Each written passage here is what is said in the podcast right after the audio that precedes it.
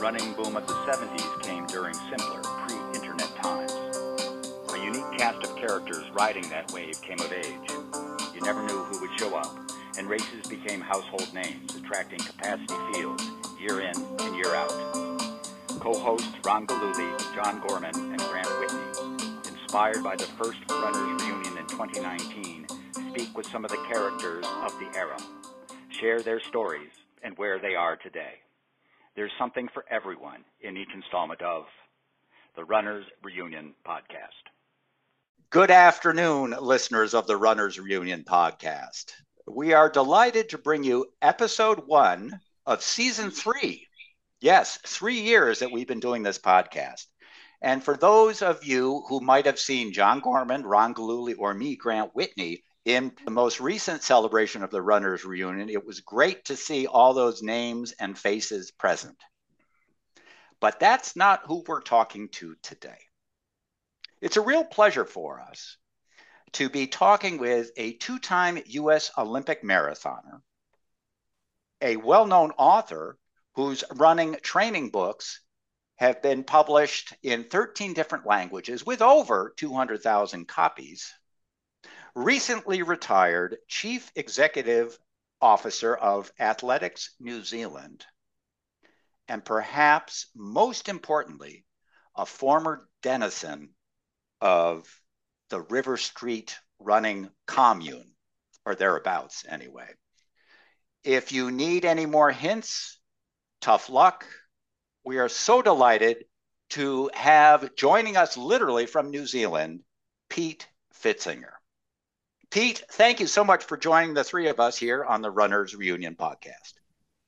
Thank you, Grant. It's great to be here. Um, geez, you three are old friends. I think we've got accumulated 120 plus years of, uh, of friendship with you guys. So it's really delighted to be here. Well, now that you've aged us, thank you. Um, let's uh, let's kind of jump in because there's so much we can cover uh, that relates to your time then and your experiences now, and in reflections back. And this is what we do. This is how we do this. Uh, I'm going to jump right into it. We do share a common uh, geographic location growing up. We're uh, from the shores of Lake Ontario, in and outside of Rochester, New York. Pete, let me cut to the quick a little bit. When in those early days, those formative years, did you have an inkling that you might become a runner? Well, I think like a lot of kids, I just went out for the track team. And it was something that I hoped I might be good at, but really had no idea. So that was ninth grade. And it went pretty well. And with more training, I got a lot better.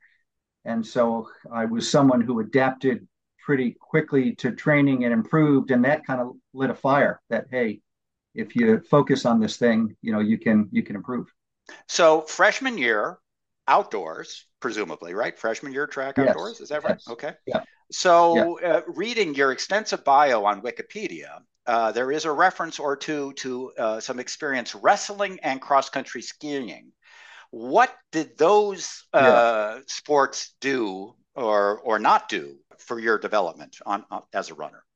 Well, to start off by not answering exactly what you asked, anyhow, um, to show how little I knew about running really was at the end of that freshman year, some of the guys on the team said you should go out for cross country. And I said, well, what is that?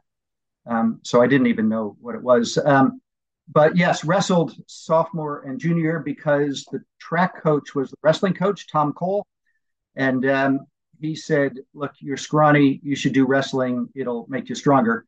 And he was right. It was brilliant um, because I was a terrible wrestler. Um, one win, ten losses, and but all that work that you did made you stronger, sort of in every way. Core strength.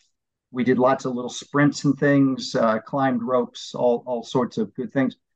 But then senior year, um, I did cross country skiing um, because I was tired of losing terribly all winter. And I was actually fairly good at that, but just because I had a good cardiovascular system. So the other guys in the team were bemused that I did reasonably well, and they accused me of running on skis, which of course was fake news. I was um, really, yeah, I did run on the skis. Well, that may be the case, but uh, our our uh, Crackerjack research team discovered that you finished fourth in the New York State Championship, basically as a cross country skier. Is that correct? Uh, yes, uh, by yeah, running on the skis successfully uphill, and yeah, not falling very often on the downhills. So that was that was my secret: stay upright. Um, and to uh, make sure we close the circle appropriately, what did you, since you were two years as a wrestler, at what weight, what weight class were you? 105 and then 119. I really bulked up to get up to that 119. Huge. And I understand now Ron wrestled at 98 pounds. And I'm afraid that if we had wrestled head to head, he would have beat me. And it would have been terrible to be, be beaten by a guy who only weighed 98 pounds we could have had a uh, had a River Street wrestle off had I known you'd wrestle in high school. Uh, yes. Already, already, we're going back there. This is going to be great. I, am sure. Wonderful. So 98 versus 119. Yes, indeed. We we have a little yeah. discrepancy, a little there. Um, Pete, at the time, or is it on reflection? At the time, did you have any sense that those? Uh, did you glean anything from the wrestling experiences at the moment and the skiing uh, experience at the moment that oh my gosh hey if i you know as i think about those in the context of running maybe i really can do something did that enter your consciousness in any way? I think i was aware at the time that the wrestling was going to be good for the running. And and it was kind of enjoyable. I mean ron can reflect too like the training was quite enjoyable. The losing wasn't enjoyable. But boy when it got to be time for spring track and you could actually win at something um, you sort of had a fire in the belly after you know getting mopped around on the mats all winter.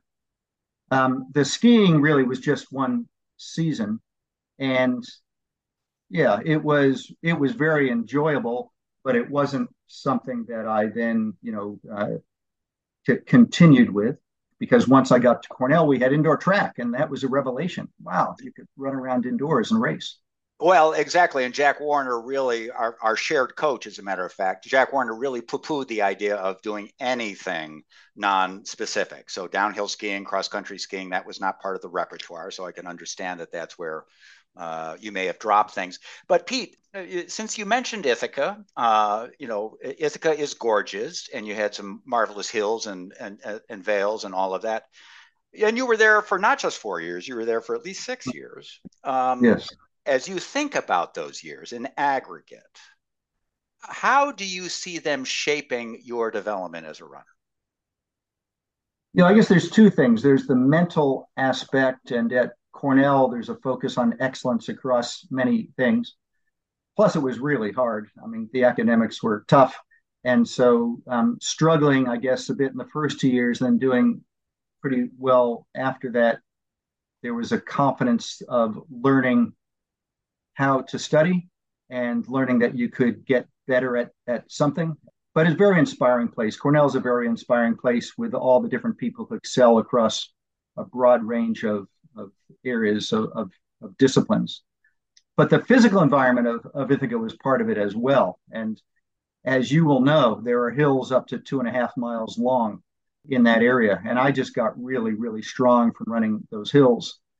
And I can remember in that um, so I did, yeah, for four years undergrad. Then I was there for most of the following year before doing my MBA. And in that in between year, there were hills that I would have run once a week on Sunday that I was running, say, three, four days in a row, hmm. um, and just got stronger and stronger and, and stronger.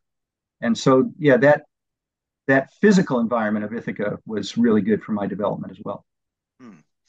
Uh, so I don't know if this shows up on Google, Google Maps, but um, do you want to give us a couple of names for any of those local Ithaca denizens like uh, Sandbank or any of the other yeah, names? Well, that...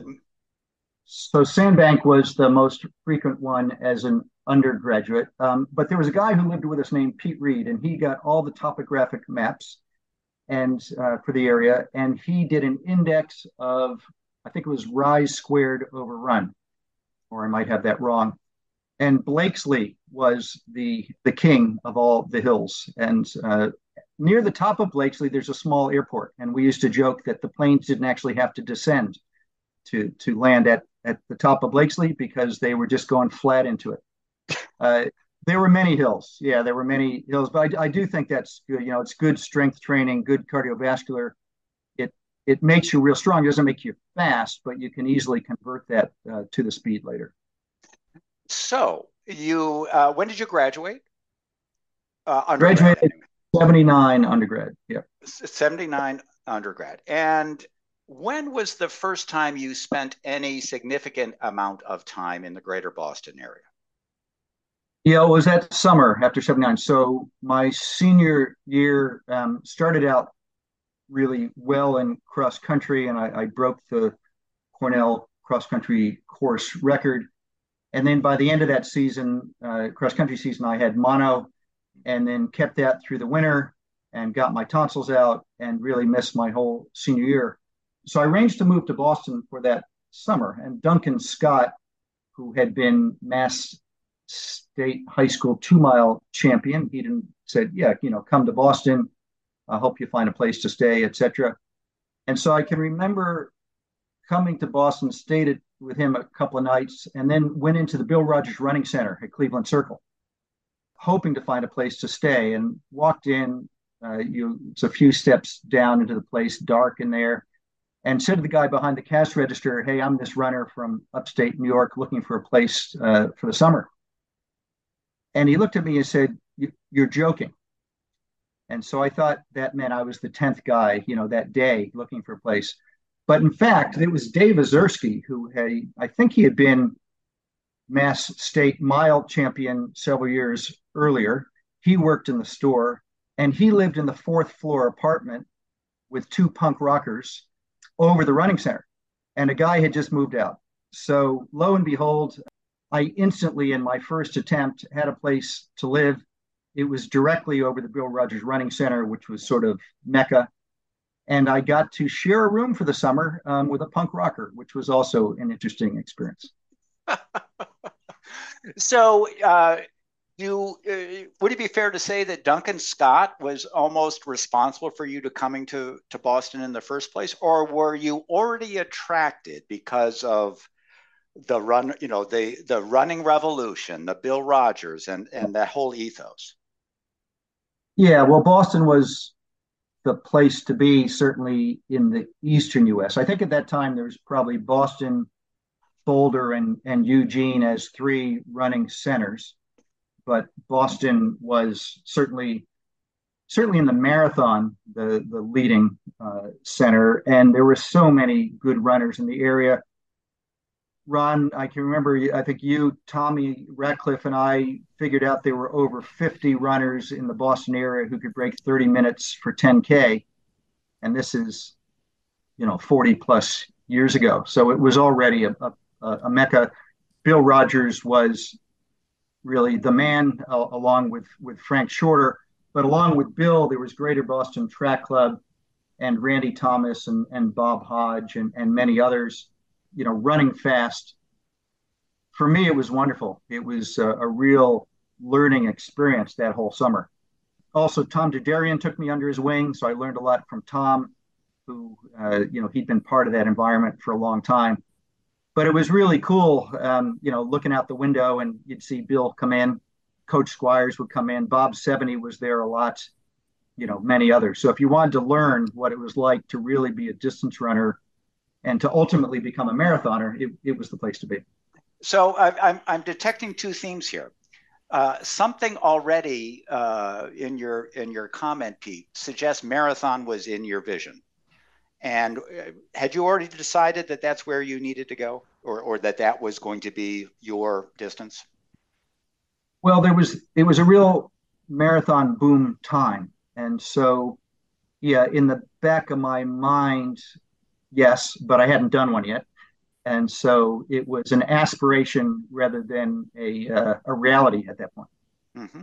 Um, and as you may know, it, it, hasn't been that long since, unfortunately, Coach Squires has passed away. But if I say Bill Squires, uh, what does that conjugate for you? What what kind of connotation do you attach to that name?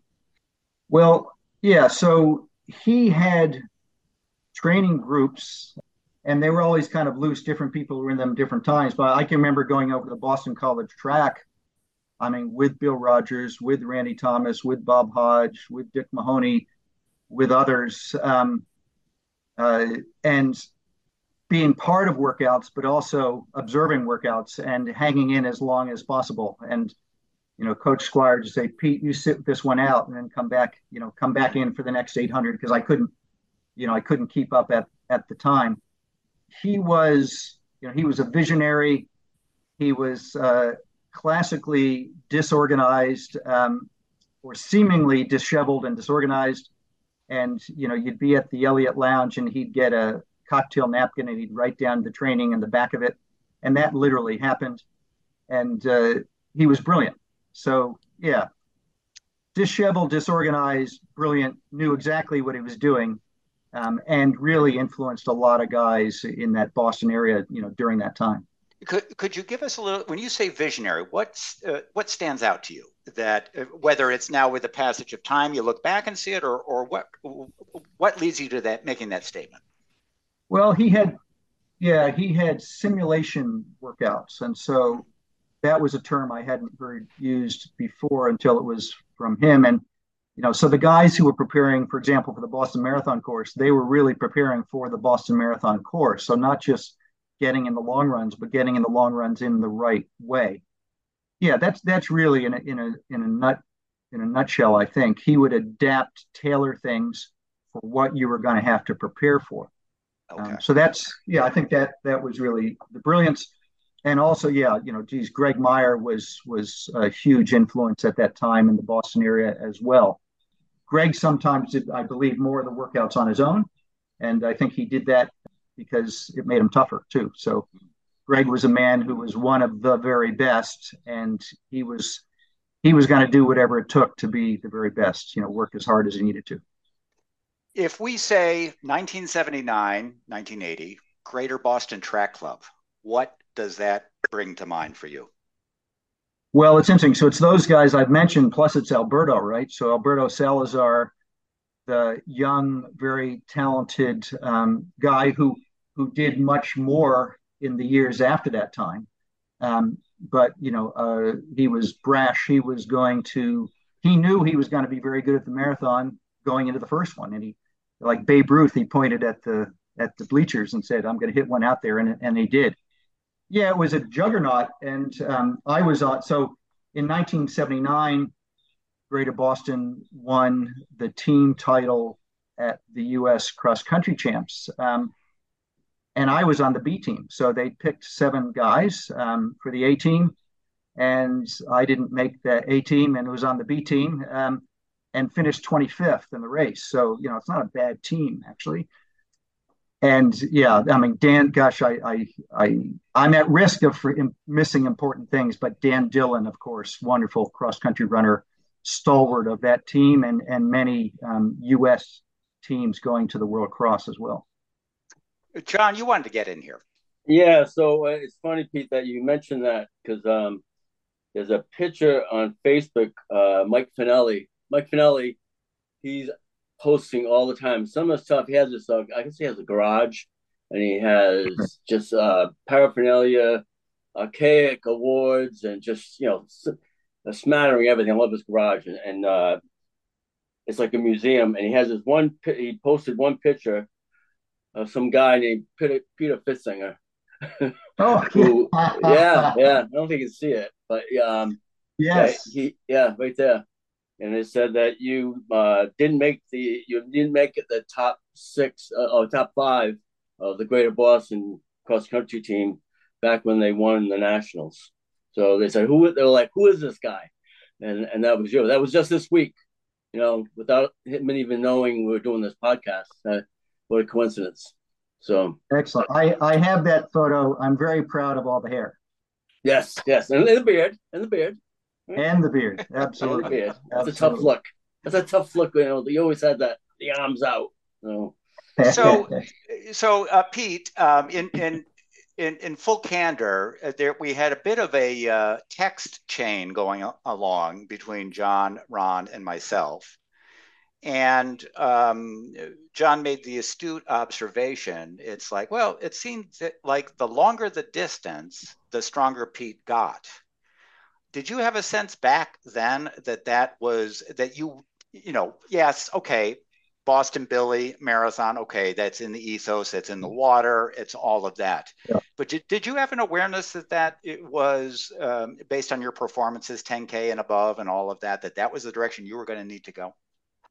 Well, I always knew I wasn't very fast. Um, so, you know, immediately ran the two mile, which was the longest thing in high school, 10,000 meters at Cornell. So, freshman year, I was running the HEPS 10,000, the longest thing in college. And so, yeah, it made sense to evolve up. I, I didn't know how I would adapt to the marathon, but it was in the back of my mind. And certainly, you know, you think about, well, you're too young, you're just a kid still, Grant, but, you know, John and Ron are a little closer to my age. And um, yeah, Frank Shorter, you know, amazing uh, Olympic gold medal in 72. I still consider Olympic gold medal in 76. Bill Rodgers, you know, four Boston's, four New Yorks, the and there were there were other guys as well. So there's a sense of hey, this was marathon's time. The numbers were going up, but the U.S. was you know very good at the top end, and so it, it was the logical thing you know to aspire to. So it was in the it was in the back of the of the mind at that. So, but let me ask you this, in a sense that uh, you know, drill down a little bit here. I'm looking at some of hmm. your your uh, performances, and um, they start in the in 1980. Trevira Twosome, that's a 10 miler. Cascade Runoff, that's 15k. Peachtree, that's a 10k. Utica Boilermaker, uh, upstate New York, 15k. Freedom Trail, Boston, eight miles. Berwick Run for the Diamonds, nine. Hmm. Uh, Runners World 15k on the track, I don't see, with the exception of one, you know, a kind of a, a standard, call it Olympic distance in the mix. What attracted you uh, to those kinds of races, or did that, or was that just where your performances fell out and you were upper tier? Well, I guess having run ten thousand meters in college, it was then okay. What was the extension of that? And so I did a lot of 15K races. Um, yeah, 10 mile, half marathon, you know, that whole range. And you can do a fair number of those. As, as well as certainly at that time, 10K road racing was the most common distance. Mm-hmm. And so I, um, I had some success, uh, particularly at, at 15K for some reason. Um, and that was an extension, I guess, trying to run 15K in a similar way that you do 10K. And you can kind of kind of hold on to it. Um, and I was particularly good. The hillier the course, the better it was for me versus other people. And again, that Ithaca experience was part of that. Um, Blakesley, I, we're, we're going to count on Blakesley. That's what got you there over that hurdle. Yeah, Blakesley, Bessemer, Sandbank, and others that fade in the memory at the moment. But I did, I did dabble in the marathon, so um, that some of those things probably aren't the list of races that are easy to get. But my first marathon was something called the Boston Alternative, and that was in Ithaca, 1980, April 1980, and it was like the day before the Boston Marathon. And I decided to do it two days before it, and I, I think I won by 26 minutes. Um, fair to say, the people who could be at Boston were at Boston but it was a great in hindsight it was a great kind of thing to do because i demystified it. You know so went out ran the marathon i ran 222 and it was uh, you know it was pretty hard while doing it but nothing bad happened. And so okay right this marathon thing has some potential here. And so i actually did you know a few stepping stone marathons um, along the way during that same time period that I was doing the 10Ks, 15Ks, etc. So I just want to make sure I heard that correctly. 222, and you won by 26 minutes. Yes. Now I think the second guy, you might this might not make the final edition of this, but the second guy was running through Cayuga Heights, and he threw down his paper cup, and the Cayuga Heights police um, took umbrage at this and made him run back and pick up his paper cup and put it in the right place. So I think it otherwise it probably would have only been 25 minutes if it wasn't for that. Mm. Well, that sounds like Ithaca. Uh, I can see that. yeah, yeah. somewhere during this time period, maybe it extended into you know 1981 or thereabouts, you became a running outlaw. Can you share with us a little bit more oh. detail about that? Yes, yeah. So um, at that time, there open prize or prize money was not allowed in in our amateur sport. So there was the amateur code. You uh, that you couldn't have any what we called open prize money where it's advertised and you knew about it, you know, publicly. So, but athletes were receiving uh, appearance money to show up to races, and sometimes there was prize money that was just under the table. And so a group of us formed the Association of Road Racing Athletes, and um, a circuit was of, of races um, was put together that was willing to provide open prize money. And the first one of those was the Cascade Runoff in Portland, Oregon in 1981. So I was one of 12 athletes who accepted open prize money and was then banned um, by, at the time, the Athletics Congress, which was the precursor to USA Track and Field. And yeah, I was banned for about a year. Depending upon what country you were from, there were different um, different lengths of time and different processes involved. So a few of the New Zealand athletes had also been banned. I know they went through a, a slightly different process, but it was with the belief that the old amateur standard uh, was outdated Hmm. and that all other sports or many many other sports were professional and that our sport should be as as well in in hindsight i think we had a small influence on advancing um, getting to open prize money there was a period of time where you could accept prize money you had to put it into a trust fund for very limited training purposes but that only lasted i want to say a couple of years right. and then we went to the open prize money um, environment that we're in now. So uh, I am curious about this because I, um, yes, I remember the the TAC trust fund idea. Um, how long and and who were the instigators, if you will, of the ARRA? I mean, was this a group of twenty, of five, of was this over um, months and years? You know, give me a, give us the flavor, if you could, a little bit as to what ultimately kind of push the you know the the boulder over the edge and you guys decided to do it this is dangerous as it's relying on my memory um, and part of what i remember is because i've read articles about it that refresh my memory but Don Kardong was the I, would say the president of the ARRA. He had been fourth in the Olympic marathon in 1976. Um, I think he graduated from Stanford and he's the race director of the Lilac Bloomsday race out in Spokane, Washington. Really nice guy. So among the runners, I believe he was the leader.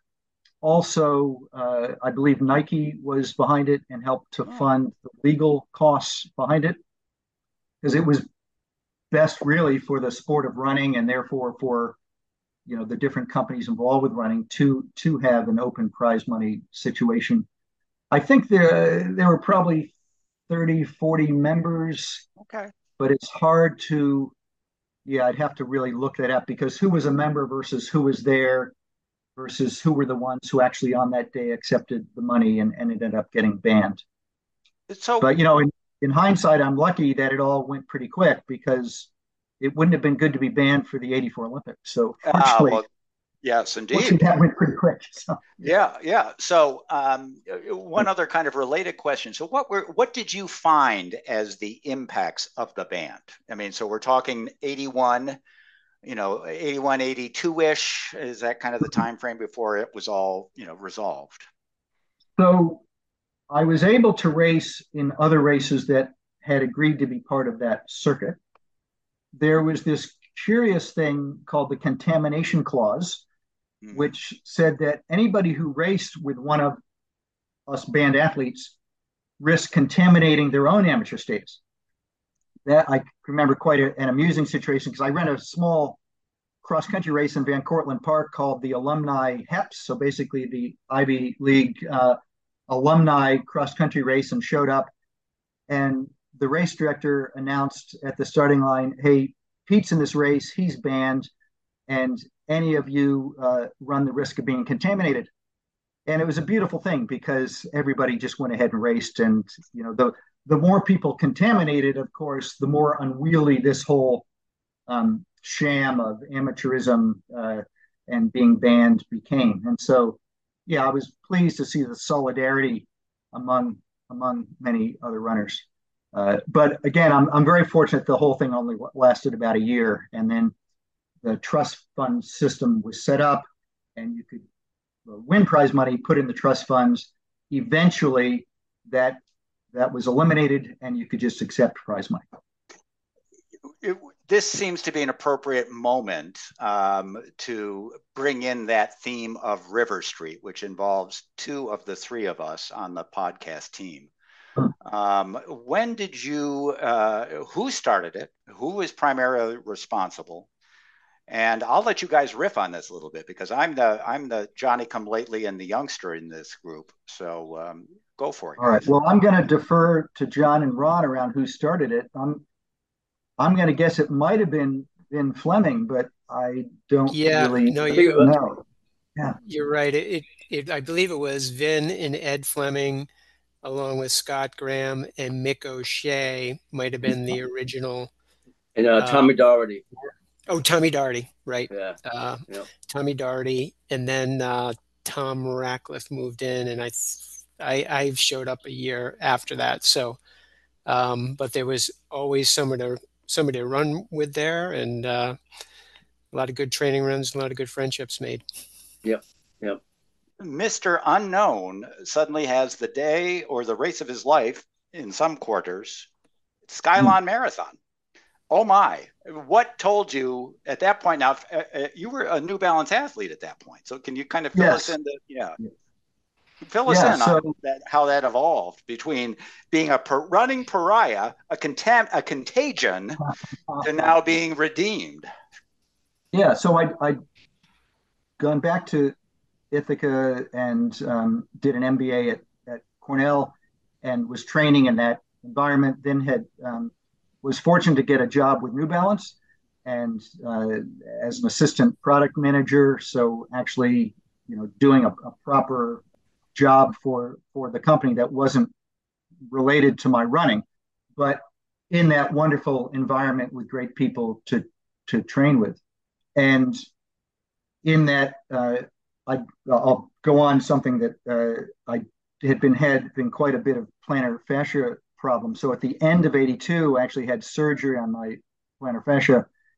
And um, I was living in Watertown at that time, um, as was Joan, Joan Benoit just down the road, by the, by the way, and a couple of blocks from um, the boat where the marathon bomber hit out. Um, and uh, I was I had an exercise bike, a cheap exercise bike on the fire escape, and I uh, from my exertions through the winter, it was there was ice, and I wrote every morning. I wrote Seko in the ice, and Toshihiko Seko was one of the three great marathoners, along with Alberto and Rob de Castella. And I can remember writing that December 82, January, February 83 in the frozen um, exhalations but I was in Boston. I recovered uh, well from the, the surgery, increased my my mileage, had a good 83, and uh, had a, a, leave of absence from work at New Balance late in 83. Kevin Ryan, uh, who was a very good New Zealand marathoner, was coaching me at that time, and he arranged me to, for me to come to New Zealand, run a marathon, um, but really for the main purpose of getting down here because I'm here now and uh, training through that, you know, through that Boston winter, which was thankfully the New Zealand summer. And I trained like mad. So, um, yeah, uh, you know, during January, February, and March before I came back, I did 11 weeks, averaging 143 miles a week across that time. So I was just training. My low week was 137. And that means you can't have an off day you know, if you have an off day and you're behind, um, it's hard to catch back up. So I got really, really strong. I was lean, uh, but in the right way, eating well, and I was, you know, became this this marathoner, I guess, to a greater degree than I ever had before. Mm-hmm. Then came back to Boston uh, and you know was back at, at, River Street, sharing a room with Ron, and uh, you know training, and uh, did some tune-up races, which went okay. Nothing was startling, and uh, but it was the right marathon mm. preparation. So really, I was I was well trained, and I think the tactics of the race on the day worked well for me. I don't know how much yeah you want me to get in into that, but the race could have gone a variety of ways, and it it played into my hands. I, I, I guess I'm struck as an up, a fellow upstate New Yorker originally that not that far behind you, or certainly close at some point, was a fellow for you know for the upstate New Yorkers, not that far from the area, John Tuttle, who took third in the trials and unfortunately didn't actually compete at the Olympics because of injury. But uh, I think John he did, started. He, he, he, started, started and dropped. Started and dropped. That's right. Yeah. Yeah. So in that, I mean, in that trials race, um, there were. I mean, I was I, I was wearing number 19 based on a, a 212 um, performance, seed performance. So it shows there are 18 guys who'd run faster than that. And um, at about 10 miles, I was in the third pack, but the second pack was just ahead, and the first pack was just ahead of that. So I decided it was good timing to move up to the second pack. And in doing that, I had a little bit of momentum. So I moved up to the first pack. And in doing that, I was I'd been running fast them, so I had to ease. And so after do, you know running along, this we're getting to just hitting the halfway mark. I thought, well, at that point, I'll say there were 15 guys or so in the pack, and that the, those odds weren't very good of being top three. So I let myself go to the front, and there was a guy off the front by about 20 meters, I'll say. And I got up next to him and said, "Hey, let's see, push it and see if we can, you know, break this thing open a little bit." And he said, "Yeah, that was a good idea." And so I picked it up a little bit and he didn't. And so the next thing I was by myself. And so this was, you know, you think, oh, this was really well planned. What a astute tactician. Um, it wasn't that at all. It was thinking uh, it made sense to try to push it, but it really didn't make sense at halfway to go on your own. But I did, and I thought, look, surely some of those guys would have enough respect for me to, you know, come after me. And um, no, because everybody was looking at Greg Meyer and Greg Meyer was looking at Alberto. And so they just kept running. And I built up a 30 second lead by 20 miles. And then about 21, I think they started coming after me. And John Tuttle was pushing it, Alberto was pushing it, a couple of other guys as well, and, and trying to, in part, they wanted to close the gap and, and catch me, but in part, they wanted to make sure they made the team, right? So John caught me first at 25 miles, and then Alberto was right behind him. And in watching the TV coverage, you can see I see John. And as you mentioned, John's a guy I knew from high school. He's a good runner, but you know, he didn't put the fear of God in me. So I saw John, thought, oh, that's okay. And then I look over a little bit and there's Al. And I look and I look a second time and I look a third time and you know, due to the profanity limitations on the podcast, I won't say what I thought. Um, but fair to say that Alberto did put the fear of God in me, and I now worried who else is there. But also knew never look back, right? So if you look back, other people, the other guys get some um, some feeling that you're not doing, you know, not feeling that good. So I just stuck with those guys, stuck with those guys. And John did look back just before, I'll say maybe half a mile to go. So John looks back, sees he's comfortably going to make the team, and he eases a little bit. Mm-hmm. Now you got to realize these guys have made up 30 seconds on me in about four miles. So, you know, they'd been running quite a bit faster than I had. So now I'm in third, but rather than worrying, God, who's fourth, fifth, sixth, I think get past John because now you then you'd be in second. Somebody else can outsprint you. You're going to be okay. So get past John. Feel great because all this time you've been by yourself. You're worried you're getting past. Now you've passed someone else. and I can see Alberto up ahead. Alberto, you know, I'd raced before, but it was true. He had no idea who I was. I'd never been able to see him at the finish of a race before. So the chance to beat Alberto, you know, that was wonderful. And the course went from gradual uphill to gradual downhill there. So I just wound it up. The Marine Corps band was next to it. That was great because he couldn't hear me coming. And I just went by Alberto and crossed the line ahead of him. So it was a it was a beautiful thing. Looks like astute planning, um, but a fair bit of it fell into place. John, you you want to uh, you have a bunch of stories related to this. I want to let you get in there.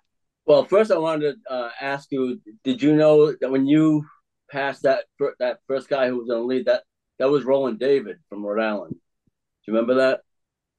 You remember? I, you I, remember Roland?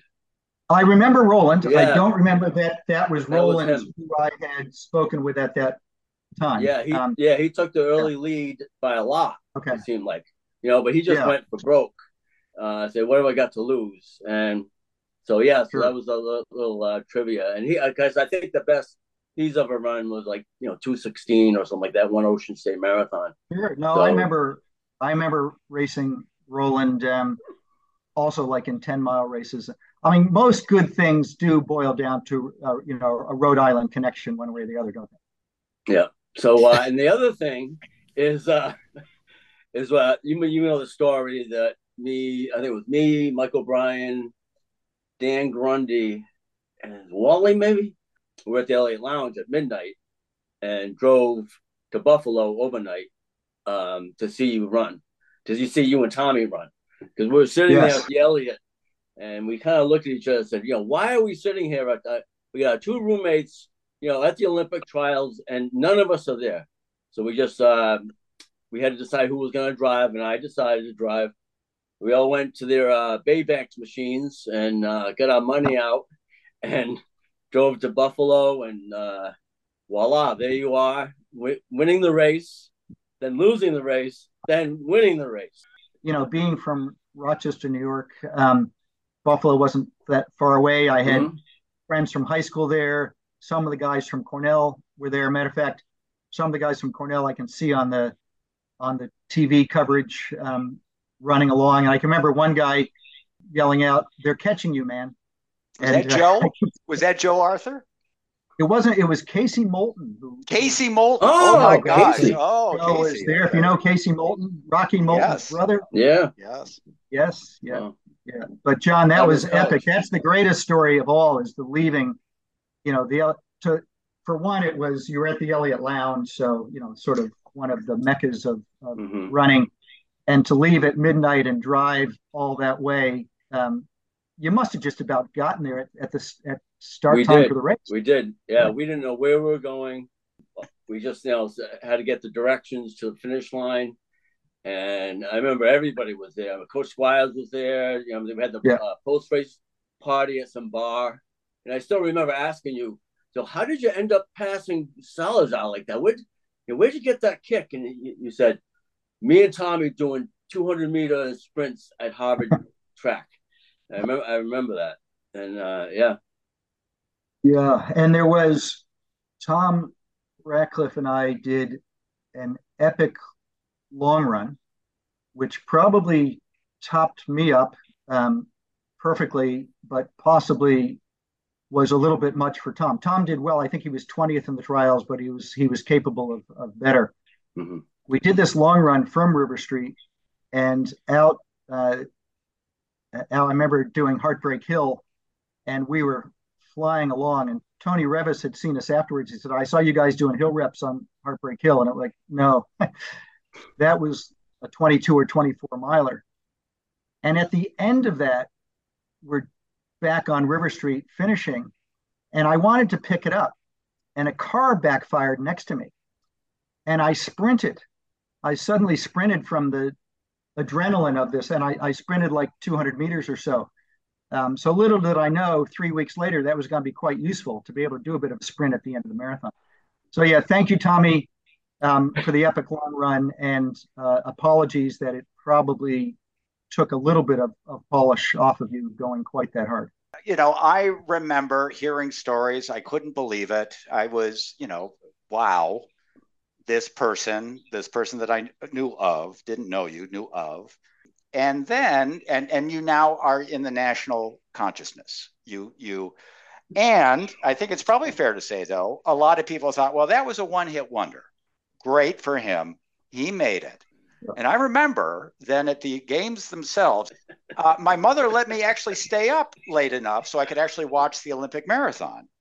And the fact that you got Salazar's number a second time within X number of months, what did that feel like? You ended up being the top American finisher.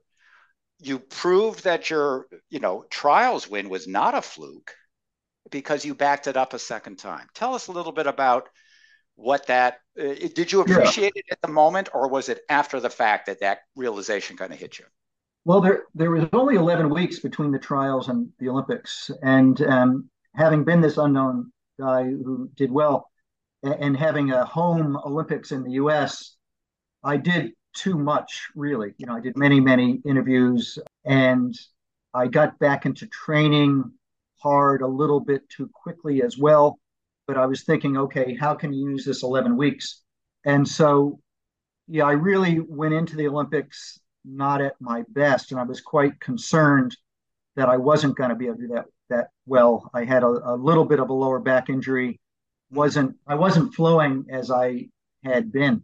Fortunately, it went okay on the day, not great. I mean, Alberto uh, to beat Alberto was in the context of he wasn't at nearly his best and he he had trained i think in houston to find a place that was really hot. And he was already arguably overtrained from the the couple of several years of very hard work he'd done. But at that time i think my ethos was do more go harder. And i think alberto's was as well. So he went at the olympics not nearly at his best. I went in trying to salvage as best i i could so in, in hindsight, you know, the 11th was was okay. Um, I realize also, yeah, I, I, wasn't really good enough to be up at medalist level. So it wasn't like, oh, if I'd done the right things, I could have grabbed one of the medals. And you know, the three guys who did, gosh, their preparation was outstanding. And you look at what Carlos Lopes did in his career, John Treacy did in his career in, you know, in particular you know they were at the very highest standard. And Charlie Spedding was an outstanding runner who also did everything right for that day. So yeah, I was mostly relieved to put in a credible effort um, because it it wasn't going that well two or three weeks before. So you had 84 was success squared okay it, it was you know everything was really um, it, it, was almost a fairy tale in some people's eyes, I imagine, given how it all uh, how it all shook out. How did your or did your life change in the immediate aftermath? Yeah, it changed in the in the short term in that there was a lot of media interest. And so, as I mentioned, I did many, many, many interviews, and that wasn't something I was um, used to doing. And that yeah, there was a cumulative fatigue aspect to that. Um, a very positive. John mentioned Magnolia, so uh, John Cronin, or no, Mike Cronin and his family had a, a house in Magnolia, which is next to Gloucester, where we had uh, trained the summer of '83, and that made that available also in '84. And so Chrissy, my wife of 30 eight, almost 39 years, and I went up there. Um, that was before cell phones. No one, uh, hardly anyone had the landline number.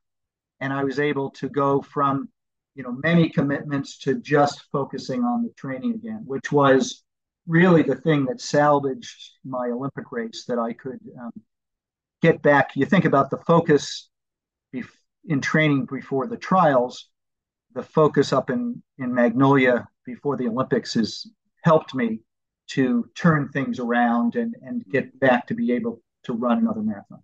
So, but coming out then after the trials and then LA proper, was it back to being every man or were things different?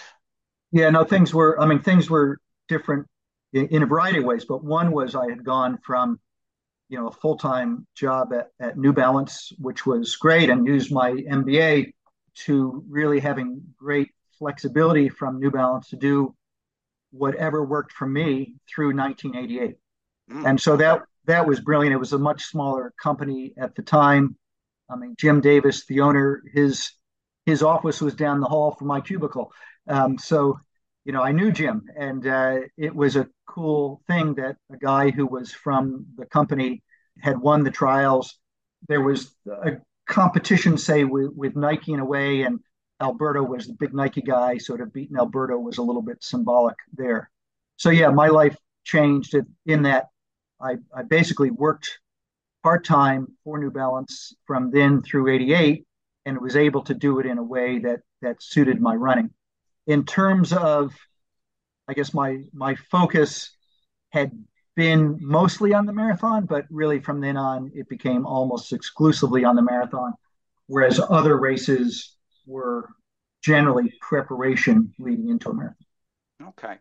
And somewhere along this line, as I want to accelerate towards that second, uh, a two timer, that not too many people can say that, Pete, in the, in the, you know, uh, when we take a look at it, um, at some point there was another degree involved. Was that after 88 or was that before 88? Or were you, had you just left uh, New Balance in advance of the trials um, in 88? I, I, I uh, went to UMass Amherst and got an exercise physiology degree, but that was much later. Um, okay, so much later was, then. That was about 1995 to 90. Okay, well, then let's yeah. let's stay so, let's stay focused, which yeah. is an interesting story in itself because now you have at least three degrees. But uh, be that as it may, so uh, so you, you, know working part time New Balance up through '88. Now we know that the marathon is uh, the place to be for you. It, it's been confirmed in more ways than one. Did you were you at all fearful about thinking about having to defend as you know the uh, uh, the '84 you know hmm. trials winner, um, or even the idea of making the team a second time, or how did that the interim period? I don't want to, you know, I don't know yeah. too much about that. Can you give us a little sense of, of that time? Sure. Well, you know, if I relate back to 84 and being number 19 on the chest, there were a lot of guys who did well 85, 86, 87. I I had some success during that time. I was third in the New York Marathon in 87 and ran a high 211 there. And I, I had um, yeah, good races in 85 and 86, but I definitely wasn't the top US guy. I would have been one of the eight guys that people would have mentioned as, you know, having a good shot at making the Olympic team. And then my good wife made the New Zealand team. Uh, so Chrissy was named to the New Zealand team at 3,000 meters. She was a, a 1,500, 3,000 runner. And so now I had this weird pressure that okay, my wife's made the team, I haven't. Um, we've got this trial situation, and I went down to New Zealand and trained again through the New Zealand summer, the Boston winter, and I strained my hamstring, so I came back a bit early and you know was getting treatment and had to get ready for the trials, and I was pretty nervous. So it's way easier mentally to be the unknown, right? So you can focus on what you've got to do. You don't have a whole bunch of people saying, "Hey, you got to make the team. You got to make the team." And I was, yeah, I was a bit nervous about. It. I can remember the day before we flew. So that that trials race was in uh, Jersey City, New Jersey, and the day before we flew, I had this relaxation tape, and that was a new thing back then. So I had the old cassette player, and I'm listening to this thing, and it's telling you to contract muscles and relax and all this. And I did that for about two and a half hours. And it worked. Like I finally kind of got on top of that because I oh. was mostly nervous. And it's like you got to get from being nervous to being focused and relaxed. And a funny little thing so there was a press conference the next day, and it was, say, you know, at 2 p.m. So I found out when that was, and I purposely scheduled my flight so I landed just then. So I wasn't going to be there for the press conference because you know, I knew that I was right on the edge of handling the nerves. And I can remember I got there and I ran into one of the other top guys in the, in the elevator. And he said, "Oh yeah, we had the didn't see at the press conference. Oh, I just arrived." You know? He said, "Oh man, there was a lot of tension." So yeah, it was a matter of handling some expectations, handling some internal nerves. I'd, I'd uh, you know, been a Chrissy uh, had really added a, a, huge amount to my running. Um, the the dedication and focus she had, the lifestyle aspects, the you know the improved diet, which I learned uh, largely from her and from others uh, in in New Zealand at at that time sort of a sense of professionalism. But the fact that she'd made the team did make me nervous that, oh man, you got to make it. So, yeah, on that day, it was again a pretty big group. And um, I, I was in the lead group at about 13 miles. There were some surges. And I remember a funny thing happened. Um, we came up to water station and there, there might have been 15 of us together and somehow I'm suddenly draped over Greg Meyer's back. So he must have stopped more than I thought. I must have thought he was grabbing the bottle and he stopped, and I'm like over Greg's back. And that was just at a time when when some guys were taking off, and so um, it got to a situation where six guys had taken off. I was in a chase group of about three or four, and thinking, "Uh oh, this is not good." And that's probably yeah, probably 16 miles. Oh, okay. And then I got to where I was on my own and the group of six was still together. And it was windy, mostly crosswinds. And you're thinking, oh. just focus, focus, focus. Don't let the gap get any more. While the group of six is together, that's not good, but it's going to break up. And lo and behold, it did. So by, I'll say 20 miles, it broke into three groups of two. And so now I'm in seventh, and there's the chance to catch these two guys. And they weren't pulling away. I'm gradually, gradually, really reeling them in. And then those two split up. Um, and it was a matter of, okay, catch one. And just like catching John Tuttle four years earlier, catching someone, I think it might have been Steve Spence, that felt great. And now you're in sixth. And then there's the fifth guy. And then third and fourth had split up. And uh, I think the next one was Paul Gompers. I passed him, but then he passed me back. And then together we both passed Mark Curp, who had been in, I think he was in third. And so now Gompers and I are dueling it out for third. And it was a real duel. You know, when I think back, the key time was that I'll say four miles when I was mostly by myself and just trying to keep the faith that those six, you know, I would be able to to catch to catch some of them, and uh, you know that that worked out in the end. That that's a phenomenal story, and if if I remember right, Curp was a New Balance athlete. Spence yeah. was a New Balance athlete. You were a New Balance athlete. Was was Paul Reebok or New Balance at that time? Do you remember? I think Paul was Reebok. Um, okay. Yes. Yeah. So yeah. talk about taking a sleepy little Boston uh, company and, and putting it back on the uh, back on the radar there. That's really something. Yeah, well, I mean, New Balance uh, had grown a lot by then, and they'd had a you know they'd had a variety of, of, of successes by that point. But yeah, I was, I guess, proud to be continuing to fly the flag. Um, yeah, for sure. Yeah. Well, good stuff. Yeah. Um, wanted to make sure we covered that. When did um, and, and, we haven't even yet touched on it. We'll try to get this. We should at least have a question or two, or or some brief comment about what inspired you to write. You're in the states, or are you in the states? Have you moved to New Zealand? I'm not even sure. After this, when did you know? Um, and then yeah, well, the writing started with some magazine writing for Running Times, and Scott Douglas had been the editor and then Scott approached me about doing a book together. Uh, so he had, um, from Human Kinetics, he had the offer to do a book. He was going to do it with a variety of others, but then in talking through, we just decided that he and I would do it. That was 1997 when I was still in the States. That went okay, but that, that book was covered basically 5K to the marathon plus cross country. And then there was some discussion well, why don't you do a marathon specific book? and that was uh, I had by that time finished my exercise physiology degree as well. And so that tied in really ah, well okay. in terms of, of a book. So, former Olympic marathoner, exercise physiology, um, Scott Douglas as a guy who's a wonderful writer and and was able to take you know what what I would write and to make it really suitable for the book. And so this many years later, Scott and I have done three editions of Advanced Marathoning, and I also did a, another book with Philip Latter that covered 5K through the half marathon mm. called Faster Road Racing as as well. So yeah, it was a opportunity to use the exercise physiology okay. uh, learning. And I had always enjoyed with running times trying to translate the science into what a, uh, a, a semi science for serious runners. So, um, you know, not too much jargon, but not too basic either.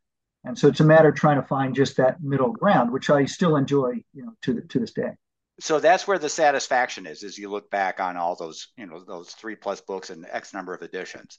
It's that translation factor. So what what is it about the translation that is that resonates with you?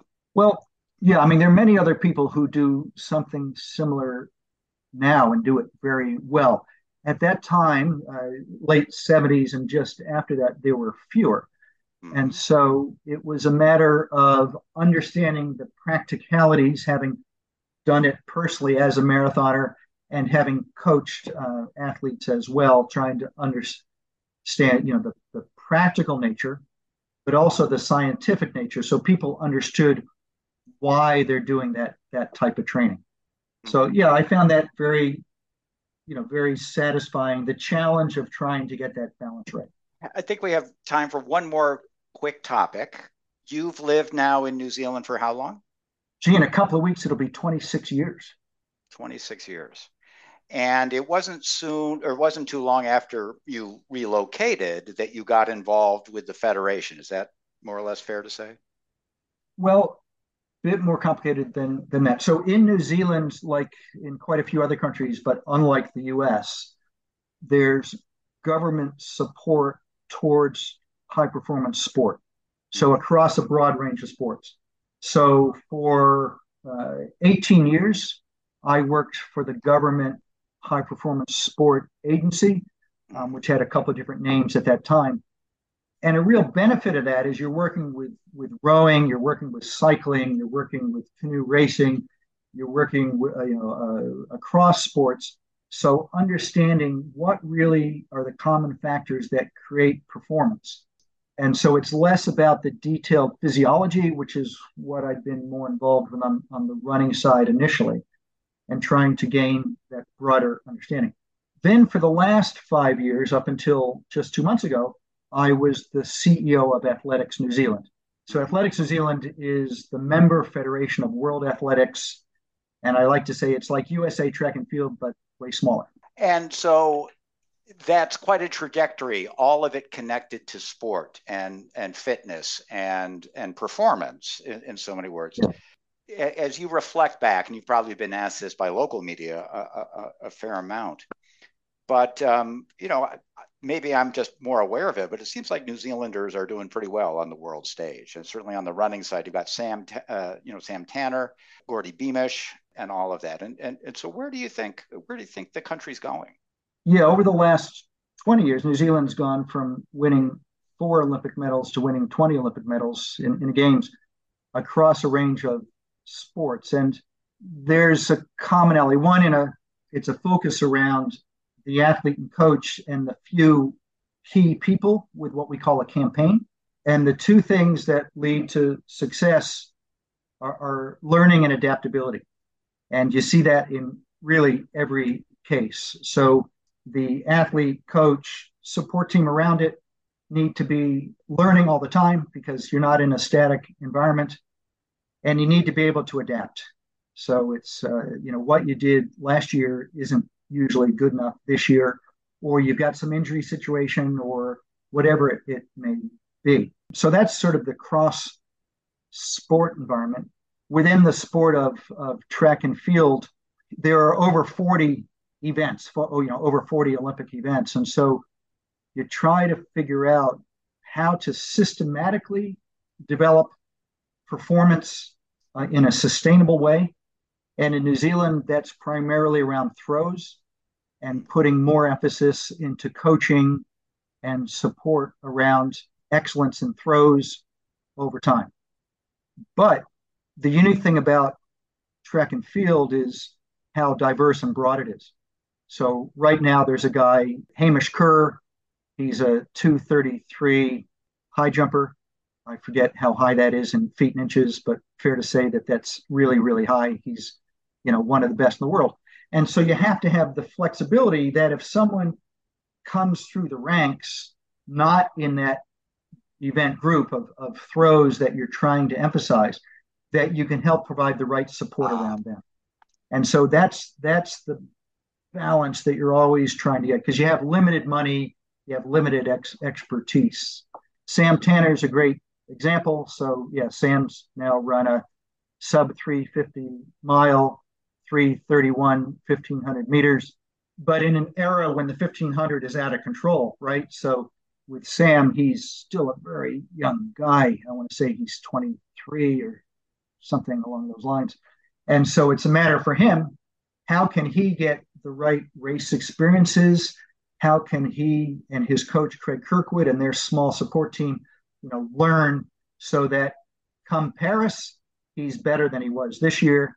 But really, in, in his case, I'd say come 2028, that he's that well groomed, well rounded athlete, really ready to you know to get to medal level. Uh, this is remarkable, and and in the fullness of time, I think Ron, we've probably come to uh, close to the end, and um, I'm struck, Pete, by uh, the phrase you were using to describe these last couple of years: the learning and adaptability, this a systematic approach.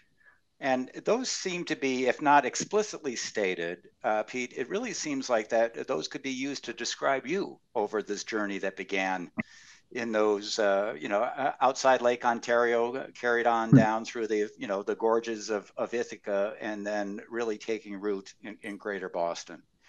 For the last hour or so, it has been our pleasure, John Gorman, Ron Gillooly, and Grant Whitney, to have as our guest a fixture of the marathon, one of the one of the legends in the U.S. road racing scene, Pete, Pete Pfitzinger. Thank you so much for joining us on our first episode, season three of the Runners Reunion podcast. Thanks, Pete. Thank you, Grant. It's been Great. a real pleasure. Thanks, Pete.